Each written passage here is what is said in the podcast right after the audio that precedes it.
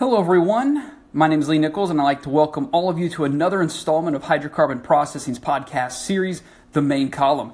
So today we have a very special guest joining us, Bill Preston, who is the President and Chief Operating Officer of KP Engineering.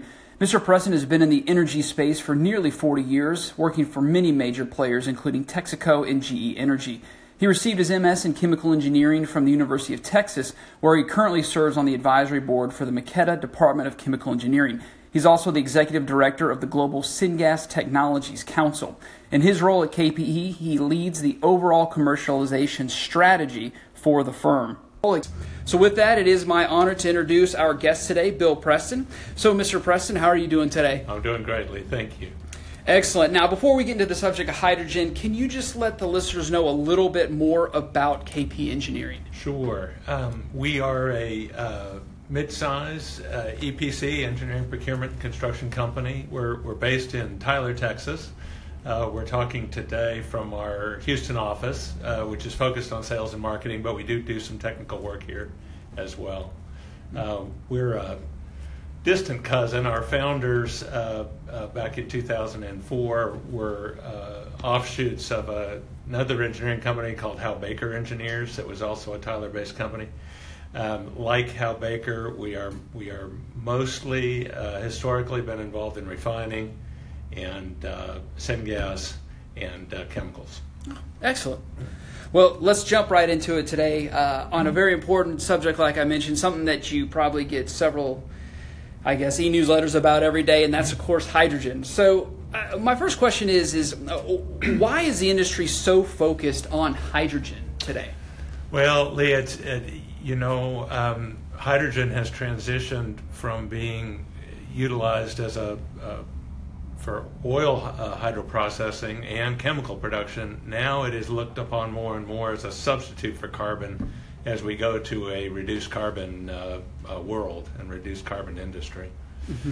All right, so for my next question, let's talk about the different colors that we always hear for hydrogen.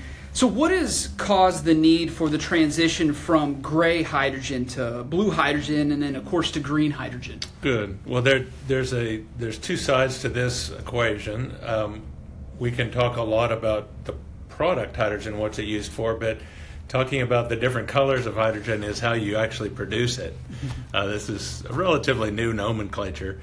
Gray hydrogen basically refers to the way hydrogen has always been made, and even within that gray hydrogen, there's been a carbon reduction as the feedstock over the years has transitioned from coal and oil, say, to now where it's almost all natural gas based, and that is a reduction in carbon footprint.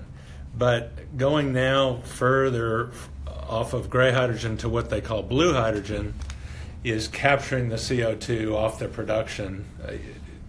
Easiest to think about steam methane reforming with a furnace stack, and you capture the CO2 emission from that stack, and that is what's called blue hydrogen.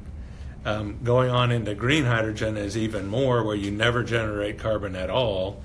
And typically when people talk about green hydrogen, they're talking about an electrolysis of water to actually separate water into hydrogen and oxygen, and they're never even generating a carbon molecule at all, and getting your hydrogen that way. Okay, and of course, I want to talk a little bit, of course, on the technology progression of all this. Now, right. How does each variation of hydrogen affect the industry's technology progression? Right. So, going from the current so-called gray into blue, it's not a huge step. It's using basically the same technologies to produce hydrogen, but just recovering the CO2 emission from them. That requires, I will say, generally known technology to get CO2 out of those stack gases. It's an expense, of course. But the biggest problem has been what to do with the CO2 once you have it. It's very high volume, of course. That breaks into two roads. One is what they call sequestration, or geologic capture, where you actually put it down in the ground. Another promising route is to actually use the CO2 for something beneficial. One of the classical ones in this part of the country is to use enhanced oil recovery, CO2 injection into oil wells. So just an example, but there's others, other uses of CO2. Going on into green is quite different. The electrolysis of water is something that, you know, just hasn't been done very much anywhere in the world, and especially not in the U.S. So it is again not complex technology. It's just completely different from the way current hydrogen is made. Excellent. So now, with KP Engineering being an EPC firm, how do you approach hydrogen from your standpoint as an EPC firm as opposed to a technology provider? Right. So, you know, when you're in the service industry, which an EPC company is, we do probably look a little bit differently. We work a lot with licensors, and one of the, we feel like, core abilities we have is to utilize different licensor packages in our work. But generally, we have to gain expertise at what is being built. It's not our decision, to build this or not build that. We can make recommendations, but generally speaking, we have to prepare ourselves to have the capability and capacity to build what our customers want to build. And how difficult of a process is that? It's interesting. You know, it in some ways, it can be quite jolting. You know, we are a company, I'll be straight with you, Lee, of so-called black oil engineers, people who are very good at refining. But like a lot of industries like this, you find ways to utilize that expertise in a new way, rather than, you don't necessarily have to change out the people, you probably have to repurpose some of the background they have. We, for example, as I mentioned, are very used to doing hydroprocessing of crude oil, okay? Now we need to learn how to do hydroprocessing of vegetable oil and waste oil and cow fat and chicken fat, you know. Well, there are some overlaps of those technologies that are very important, because some of the technology providers in this green area don't have the industrial background from that we can bring to the party to say, this is how you really do that in practice, you know. So it's a challenge, but it keeps us on our toes and keeps everybody awake. So yeah, I would have to say, so that's kind of a jolting. Hey, your feedstock has just went from crude oil to chicken fat. Yeah, exactly. Went from the ground to Chick-fil-A. Right. Yeah, because that was one of the I find extremely interesting is how you can get these different engineers who have these technical backgrounds, like you mentioned, who have done refining, and all of a sudden now you transition them and say, okay, well, now we're going to focus on hydrogen. I'm just kind of curious, what's needed for that transition? How do you go about doing that? Well, that's a good question. We, as I mentioned, we historically have been very involved in syngas and hydrogen production in conventional ways, and so we do have some of that background. We're very fortunate, because a lot of people don't, but that's always been one of our expertise areas. As we talked about, though, some of these technologies are new, not only to us, but new to everybody, and so there, you know, sometimes we'll need to go find some people who have some of this background. I would say more often, though, we take smart people and we introduce them to new things that perhaps are cousins of what they do already, and figure it out. From what I know from engineers, I would imagine a lot of them actually like that transition, learn about new things. Yeah, that's a very interesting thing. You know, there's always a little pushback when you have people who've been doing one thing for a long time, and now you say something different. And there's a little of that, but I would say much more so of what you're saying is, wow, this is something kind of cool. I can be, you know, on the cutting edge and learn how to do something new and still utilize my background, but as I say, sort of repurpose it. And I would say for the most part, it's been very positive. Right. Reinvigorated, be able to solve new problems. Absolutely. That's the business we're in, so that's a very good point. So I'd like to switch a little bit now and kind of go back to the transitioning between the different colors of hydrogen. So I'm kind of curious then on the economic impacts on the overall cost then of each hydrogen type. And of course, maybe where that economics are going to go in the future, because of right now, I mean, green hydrogen can be very expensive because it's all renewables. Right. So I'm just kind of curious if you can comment on the economic impacts now, the overall cost of that hydrogen types maybe now, and then maybe progressing into the future. Yeah, that's interesting. We haven't talked a lot about what happens to the hydrogen, Lee, once you make it, and that is in this equation as well. That discussion these days is hydrogen into transportation fuel, into power. And when I say transportation, hydrogen directly into hydrogen-powered trucks, hydrogen-powered ships, sometimes a fuel cell mechanism there, sometimes just directly into engines. There's a lot of discussion around an ammonia economy where you convert hydrogen to ammonia and then use ammonia as a fuel, methanol. But as far as going back to the production case, we talked about this first step using pretty much the same technologies, just capturing the CO2. That's a pure cost unless you can find a beneficial use of the CO2 itself. And if you can do that, you might be able to get back to pretty close to the original cost. Mm-hmm. Okay. Absolutely. So I'd actually... okay, perfect. So now I kind of want to boomerang back into this idea of clean fuels is one of the big things that are going on now, of course, especially in the U.S. and globally as well. Can you tell me a little bit more about some of the clean fuel projects you're working on, in particular the one that you're working on with Holly Frontier? I think you're doing a renewable diesel, correct? We are. In their refinery, Holly Frontier's refinery in Artesia, New Mexico, and there we're predominantly taking soybean oil and converting it to diesel, and that diesel, so-called renewable diesel now, would be going mostly to California, where they have laws now that support that. It's sort of what we touched on earlier, where the technology in this case is a Haldor Topsoe technology and called HydroFlex. And that technology may someday be used also to make renewable jet fuel, renewable gasoline, that sort of thing. But right now, renewable diesel is the most popular use of it.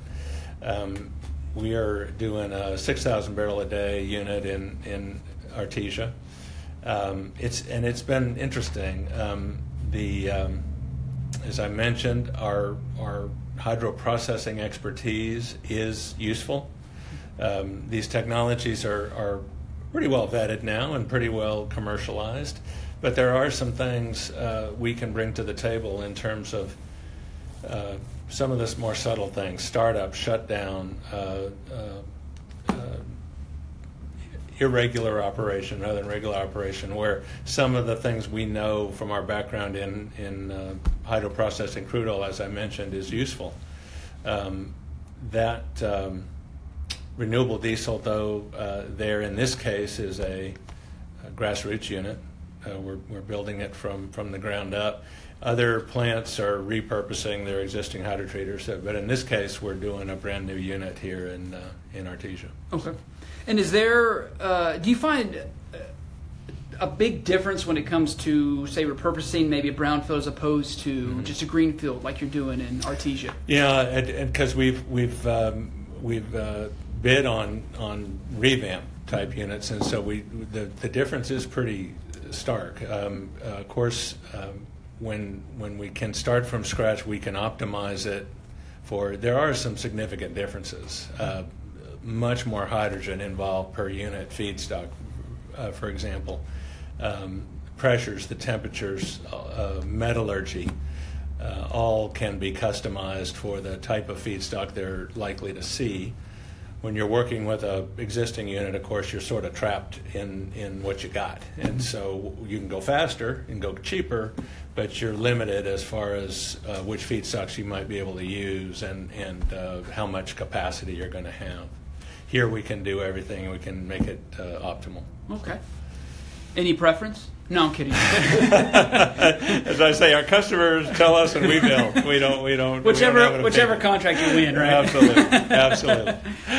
Excellent. Well, with that, can you provide the listeners a little bit more about how they can get in touch with KP Engineering and kind of a little bit more about some of the specialties that y'all do? Sure. We are a pure downstream type EPC company. We tend to work as KPE. I mentioned we're a mid-size. We'll go up to around $300 million in terms of capital, and we can be very profitable on small projects as well, down to $1 million or two. So that's where we like to live in that niche. We are easily contacted by our website, which is kpe.com. We're in the process of transitioning that website from a refining looking thing to a green looking thing, which, to reflect the market. And what we're trying to do is transition our company from a pure black oil centric to a more green, renewable fuels, hydrogen concentration. And I guess my last question would be, and I mean, I guess I have my own opinions on this too, but I mean, I guess, do you see that's the way the downstream industry is going? I guess processing industry in general. We really do. And again, they're to the skeptics out there. I've been getting quite practiced at saying, the refining business itself has been really guided by sort of social and government mandates. This is not a new thing. It's been going on for 50 years, maybe more than that, as long as I've been working, and that's a long time. The Tier 1, Tier 2, Tier 3 Clean Air Act deals, where we had a bunch of EPC work along to support that. So this is just another in a sort of a long line of social imperatives, government imperatives, whatever, however you want to put it, where we need to be nimble and adjust and follow the market, and this is clearly where the market's going to be the next foreseeable future. Put it that way. Well, like I said, it's kind of a nice transition for your workers. The engineers, they get to solve new problems, new challenges. So. It is, and there's a certain when you're at a party for non-technical people and you say you're working on oil refining, you get a certain kind of look. When you say you're working on renewable fuels, you get a whole different reception. So it's kind of fun from that standpoint to be sort of you get asked to stay. Yeah, right. Well, at least you get invited. I have to exactly. Crack on. Well, sometimes. Well, with that, I really can't thank you enough for your time today. I know you're a busy guy, and I really appreciate you giving us a couple minutes for the podcast. So with that, do you have any other closing statements or anything before we close? Just keep us in mind, and even if it's just for advice on this stuff, we've started to see a wide variety of these type projects, and we talked about renewable fuels, but also hydrogen. We have a lot of depth in both. So in all seriousness, we talked about this transition. The transition, there's a kind of a cool aspect to it, but there's also just the down and dirty, being able to execute, and having the background in projects that were similar but not as green, and now bringing that to this technology. It's very important. And there's going to be a lot of newbies in here talking about this kind of stuff. And I would just remind folks that it's one thing to talk about it, but you have to have the ability to execute these type projects and to make them a reality and make them work. Mm-hmm. Well, that's the truth. So. Well, with that, again, we want to really thank you for your time today. We really appreciate your time, of course, and insights on this really important topic. And lastly, with everyone listening, we do want to thank all of you for listening. And remember, you can subscribe to the Main Column Podcast by clicking on the subscribe button on the Main Column Podcast site, or you can use your smartphone by saying, "Hey Google, Alexa, or Siri, subscribe me to the Main Column Podcast." Thank you all again.